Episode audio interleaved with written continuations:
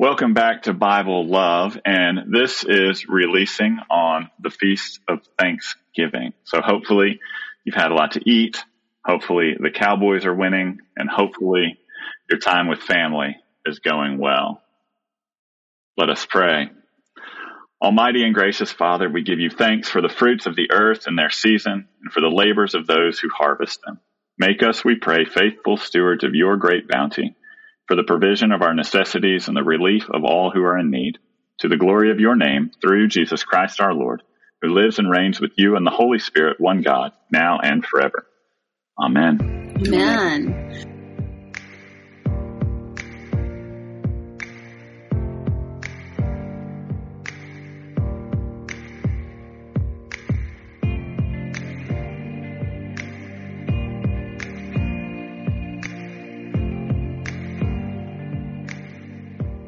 Well, listeners, you're in for a treat on this Thanksgiving Day. We have the Reverend Lonnie Lacy, who is the rector of St. Anne's in Tifton, Georgia.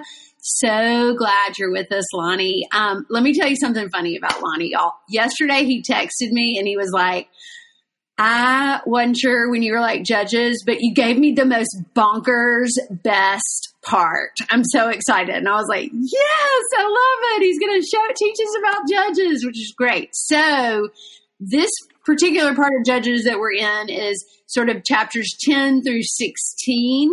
Um, so welcome, Lonnie. So glad you're here.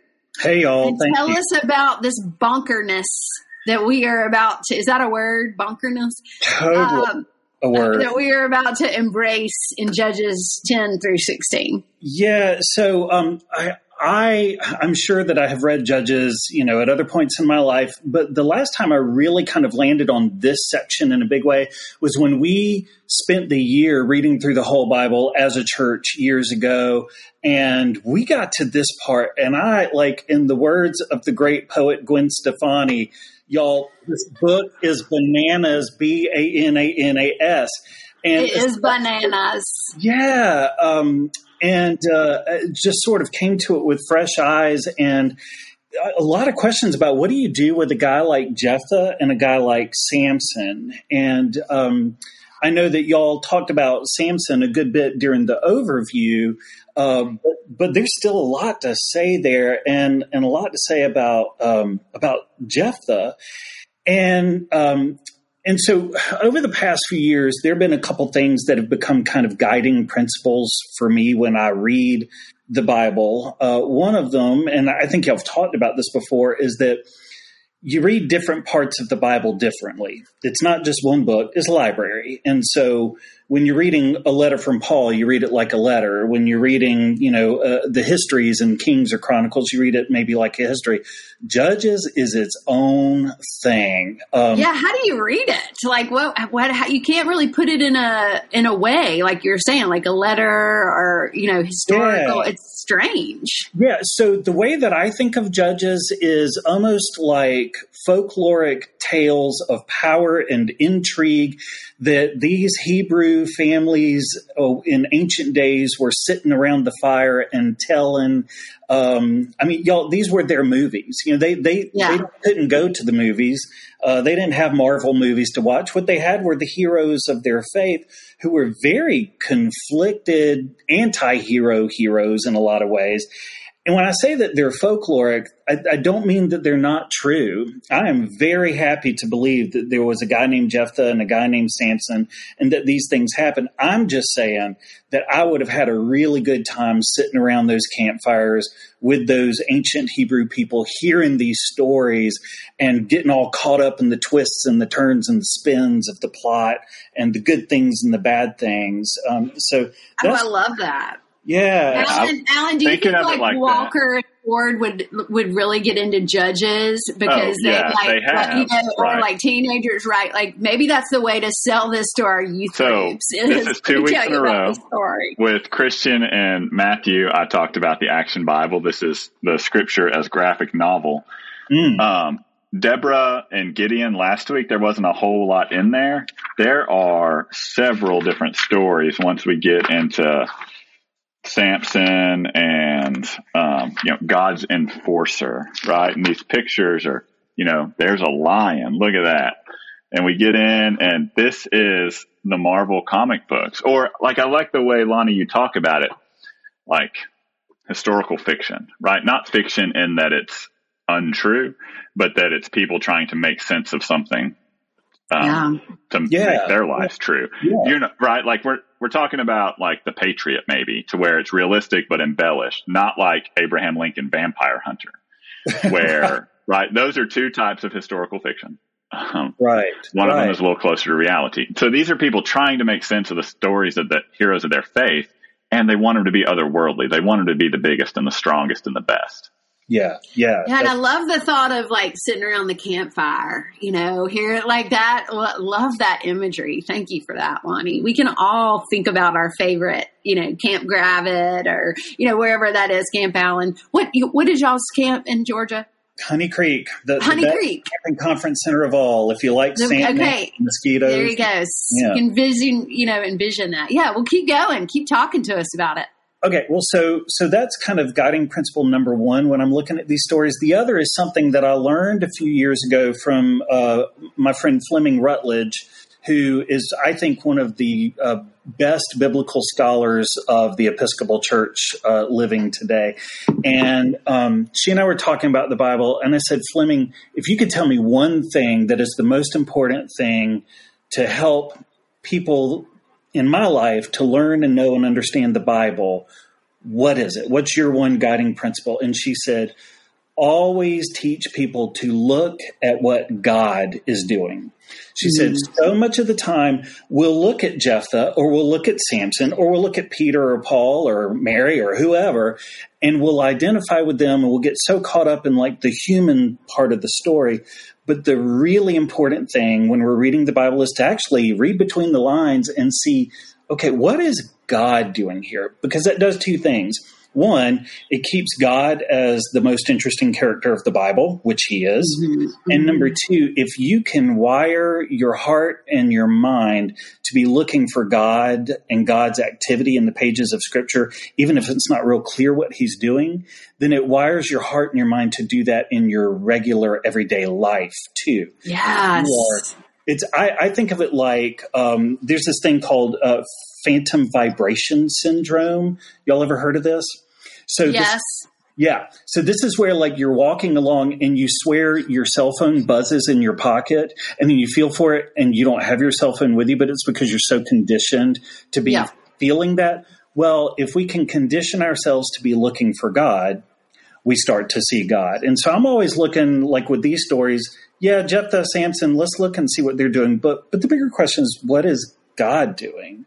So um and got some some interesting wackadoodle stuff here too. Um, Before you get into it, do you think the great poet Gwen Stefani would really think that this is bananas? And um, we need like that theme song playing, Alan, somehow. And I wonder what she'd think of this or any other like. I mean, Anna said it before. Like this needs to be like in the movies. It's just crazy. It's crazy time bananas. Yeah. yeah. Next time I talk to Gwen, I'm going to ask her. Yeah, uh, be sure and ask her. Yeah, I'd love yeah. to hear her thoughts. so, so here's kind of what I think is important when we're looking at these stories and Judges. That it starts out. You know, if we're going to ask, all right, what is God doing? God is trying to form a nation. And he's been in the long game of this for a long time since Abraham, moving forward on through Moses, on through Joshua. And he's like, y'all, I have chosen you to be my people, to be a light to the world. I'm doing a thing with you. But then, like right off the gate, just like has happened a million times already up to this point, chapter 10, verse 6, the Israelites did what was evil in the sight of the Lord worshiping other gods. So God is trying to form this nation. And He's trying to put boundaries around them and say, y'all, it's it's you and me, kiddo. We're we're it together. And they keep saying, yeah, sounds good, and then going off and worshiping other gods. So poor old God is beating his head against the wall. And I think it's important to remember that's where God's heart and mind are. He's trying to form a people, and they are just you know rebellious little teenagers toddlers even making life difficult. So every time he raises up one of these judges, it has something to do with him trying to form his people and to bring them back. Uh, so right there in 10, uh, early on in chapter 10, verse 14, he, he finally throws up his hand and says, fine, go try those other gods, see how that works out. Uh, like the great prophet Dr. Phil says, how's that working out for you? Yeah, you know? yeah, yeah, yeah. So this is where we get Jephthah. Uh, and y'all, I had forgotten all about Jephthah until you asked me to look at this. And th- this stuff is nuts. So Jephthah He's the illegitimate son of a prostitute. Uh, he is he is Jon Snow. He has been cut out from his family. He got. I'm, there's going to be a lot of pop culture references when you get Uncle Father Lonnie. I, I love it. Um, grows up to be a mighty warrior, though, and so the Ammonites come and they start to make war against Israel uh, because God has said, you know, fine, I'm I'm giving up on y'all for a little bit. The Israelites come to Jephthah and say, hey you're strong. You're a good warrior. You want to help us out with this little problem we have with the Ammonites? And he's like, Y'all are the ones who kicked me out because I'm illegitimate. And now you want me? Says, crawling right. back. Yeah. He says, I'll make you a deal. If you let me back in, yes, I will help you out. So he goes to the Ammonites. They're angry about some land disputes. He tries some diplomacy. It doesn't work. They go to war. But here's where the story gets crazy. He makes a vow and he says, God, if you give me victory, I will sacrifice the very first thing that comes a walking out of my house when I return home from battle. And the thing is that the way that property was back then, maybe it could have been an animal. You know, it could have been a little a little lamb or a donkey stumbling out into the courtyard. You never know when there's going to be a loose chicken. But it was his daughter. And so think about that. If you are one of these Hebrew people in the ancient days sitting around the campfire, and you're hearing this story being passed down to you for the first time. Plots going and going and going, and then bum, bum, bum, who comes dancing out of the house? But his sweet one and only baby girl. Y'all, that is some M. Night Shyamalan level twist right there. It ain't no chicken. It ain't nah. no chicken. and what's crazy, and what I really honestly can't wrap my head around, uh, is that he's I mean, he's he's mournful, he's sad, he's desperate. He tells her, he's like, Baby girl, I made a deal with the Lord and, and now I'm gonna have to do this. And the way the Bible tells it so matter of factly, she says, All right, Daddy, I get it. Let me go off on a two month sabbatical. Let me bewail my virginity because it's a dishonor to die as a virgin. And I'll come back and we can make this thing happen. And they do. And like with half a sentence, it says, and then he, he made good on his vow. He sacrificed his daughter. And, and, let's talk about that half a sentence because I thought that was really inter- right? interesting too. Like it's it's not it's it's just is like this little passing thought there a little bit. Like, yeah, he's going to do what he said he was going to do. And yeah. no, like, grievance, no, like, I can't believe I'm having to do this. No, no, like, I'm so sorry. You know, it's just very interesting. Yeah. That, that doesn't get a lot of play. Yeah. You know? Yeah. Well, I remember uh, when I was sitting in the chapel in seminary years ago, and Martha Horne, who was our dean, she was preaching somewhere around Advent, and uh, and it was the um, the visitation where Mary goes to her cousin Elizabeth's house, and they're both pregnant. And the way it's written in the gospel, it says something like, and then she hung around for uh, a few weeks and then went back home. And I remember Dean Horne saying, "This is how you know that that uh, book was written by a man because yeah. there is no, they just sat around for a little bit and went home. Think of all the stories they would have told. Think of all the emotion. Think of all the. And so that's part of how when we read the Bible, when you get these little half sentences that just kind of shove all the emotion away, all the all the thick of the story, and just moves you along with the plot, we as readers have to kind of sort of pause and for a second say, what would that have been like? Right. What would that have been like for Jephthah? Because he doesn't seem to be a bad dude. Um, but he does seem to believe that making good on his vow to God is really, really important. And that is a vow I cannot understand. But part of the Hebrew mindset back then was the words that come out of your mouth are binding. If the Lord God, in whose image you were created, created the entire universe using nothing but his words, then words have the power to create and destroy. They are binding. And the Hebrew people took that really seriously to the point where his little chicken baby um, is no longer there. Yeah. I don't like that. Uh, but there it is. It's, I had a, a, friend, a priest friend, who used to say, "If you're looking for family values, don't go looking in the Bible." And I think yeah. passages like this that he's talking about, um, right? But I think really something there that's really important uh, to remind ourselves, especially as we read the Old Testament, how words really did matter. And y'all have already seen that in your journeys through, like with um, Abraham, Isaac, Jacob, Joseph, you know. So poor, poor Jephthah's daughter. Then yeah. something else happens. And I'm just going to keep on going, but y'all yeah, stop. keep me. going. Keep going. Listen, audience, we got a lot to talk about here. here so I say Jephthah's not a bad dude, but then comes the shibboleth test. Did y'all read this? Yes. Y'all, bonkers. But this thing has happened more than once in the history of the world. So the Ephraimites pick a fight with Jephthah, and Ephraimites, they're part of Israel. I mean, they're, they're, part of our gang, you know. But they say, hey, dude, why didn't you take us into battle with you? And he says, y'all, I called you. I asked you, and you didn't pick up the phone. And so they're in this tiff and things escalate, and Jephthah knocks the Ephraimites back and he starts to take control of their border. And the way he does it is he applies the shibboleth test. Mm-hmm. And we don't even really know what that word means. It may mean like a grain of wheat, it may mean a current of water. What we do know that matters is that the Ephraimites, with their accent, could not pronounce the SH sound, they could only pronounce the S sound. And so, if anybody tried to cross the border, um, Jephthah's instructions to his guys were: if they, if you ask them to pronounce it and they say Sibboleth, you strike them dead right there. And they killed forty-two thousand people on the spot. Mm-hmm. Now, I didn't even want to bring this part of the story up because just, I mean, it's just sad and weird, and I don't know what to do with it.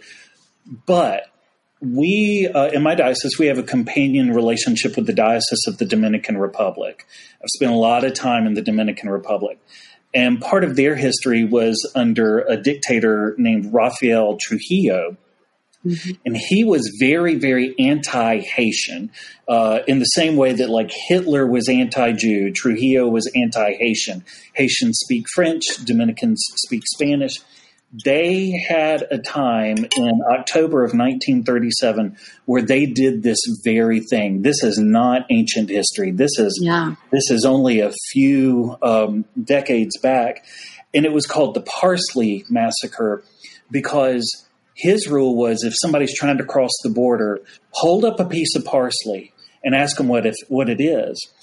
If they are Spanish speaking, they'll be able to announce it perejil with that R that sounds like a D and that J that sounds like an H. If they're French speaking, it'll be persil.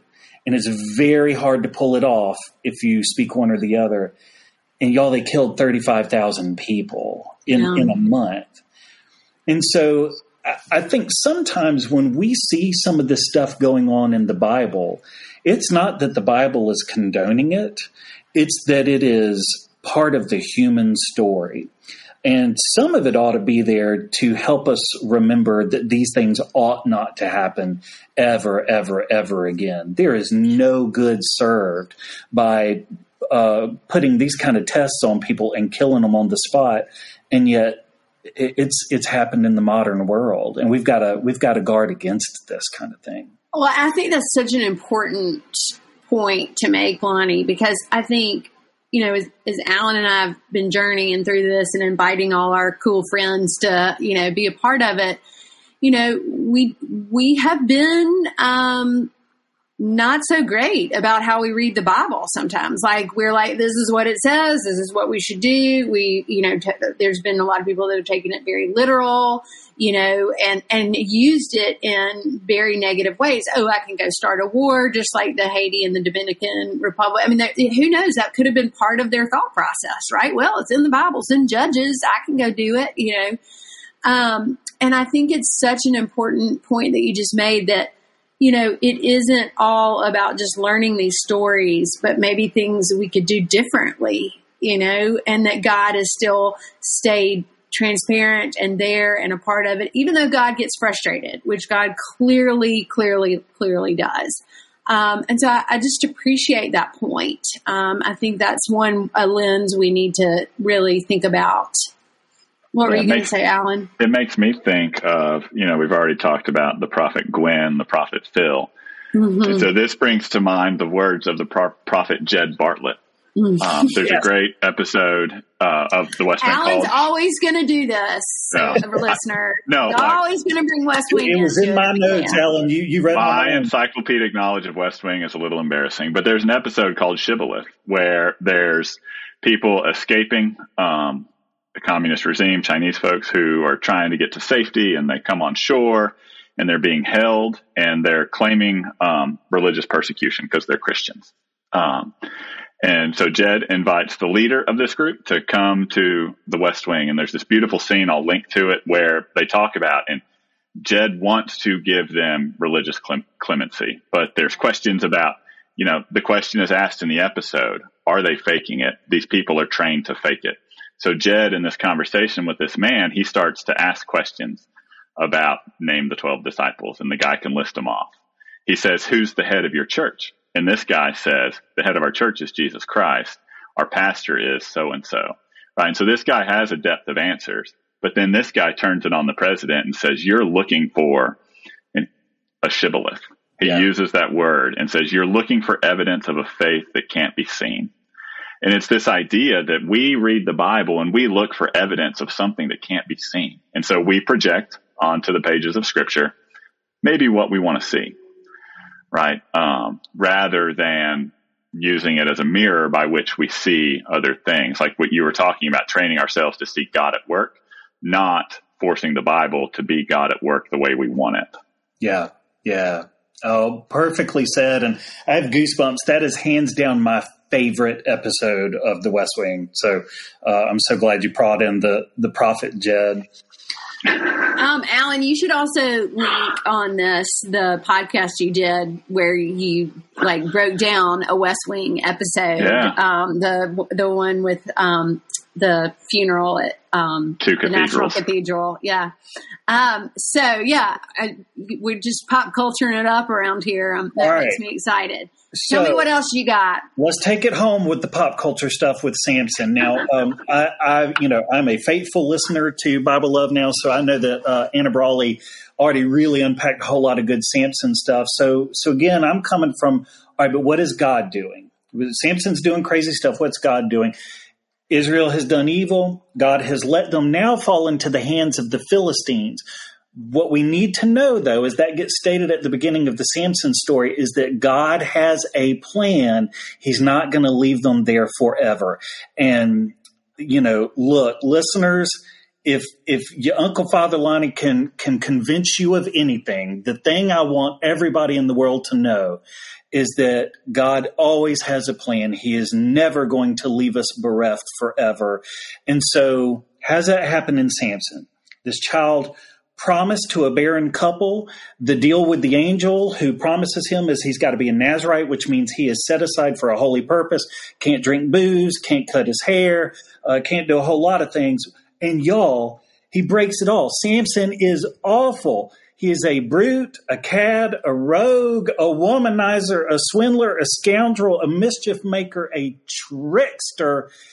I, if we have any Marvel fans out there, if y'all haven't already tuned out, um, I think he is like the worst combination of Loki and Thor. He's got Thor's like brawn and no brains. He's got Loki's selfish deceitfulness, doesn't give a rip about the rules. He has no regard for his Nazarite vow. He tricks his parents into eating food from a carcass, which is bad when you are a faithful Jewish family. He catches 300 foxes, ties them in pairs by their tails with torches between them, lets them loose to set fire in the Philistine fields. That's just crazy bonfire storytelling right there. He uses a dried up jawbone of a donkey to murder a thousand men. Again, he's not supposed to be touching dead things. That's part of the Nazarite thing. So he's using a dead thing to make more dead things. And then there's the whole belabored tale that goes on and on and on and on about how the prostitute Delilah finally coaxes him out of the secret of his power, which in some weird way is his hair. Once they cut his hair, he's weakened, and the Philistines are able to capture him and gouge his eyes out. Okay, great storytelling, but where's the payoff? Right. The big finish comes at the end. All of that is just intrigue. But here's where it gets really good the Philistines, now that he's all weakened and he's blind, they're throwing a big old party and they're inviting 3,000 of their strongest people. And they have this whole banquet hall. And they say, you know what? Let's go get Samson and get him to come in here and entertain us. He's now belittled to the point of being like the jester or the fool. And yet, this is where knowing a little bit of the biblical language can make the story even better the word for entertain that they use in Hebrew is sahak.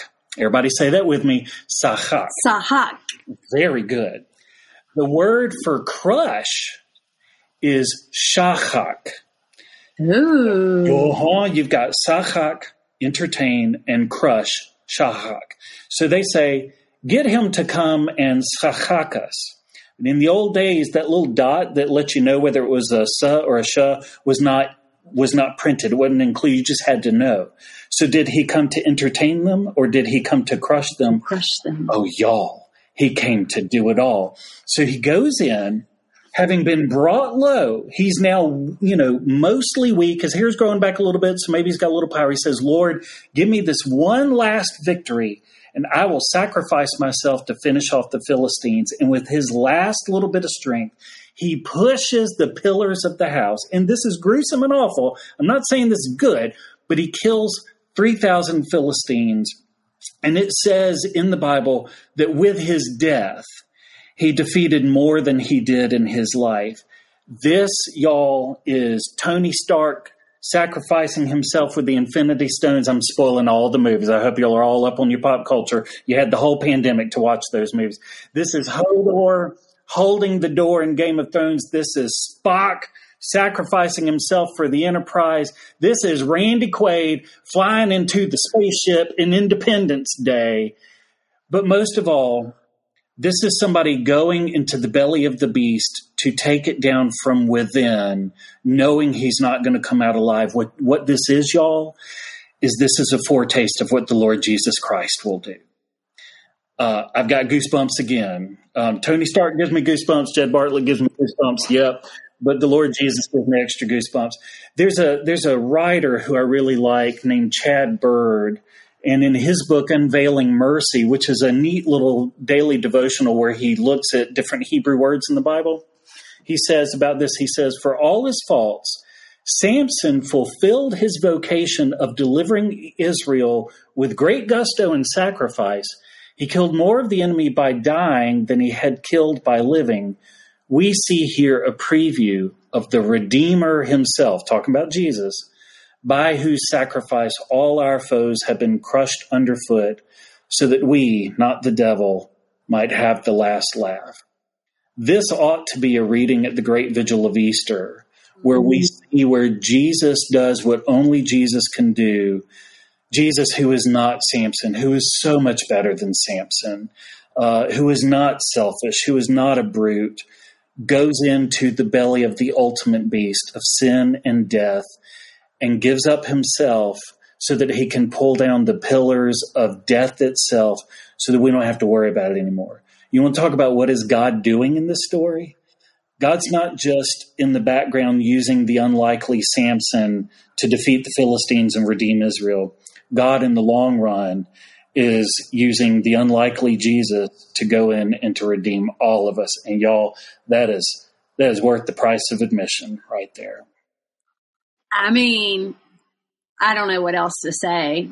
That is amazing. All the only other thing I have to say is thank you, Lonnie. I hope that you all get goosebumps about Jesus today and every day. And remember that we love you, but most importantly, God does.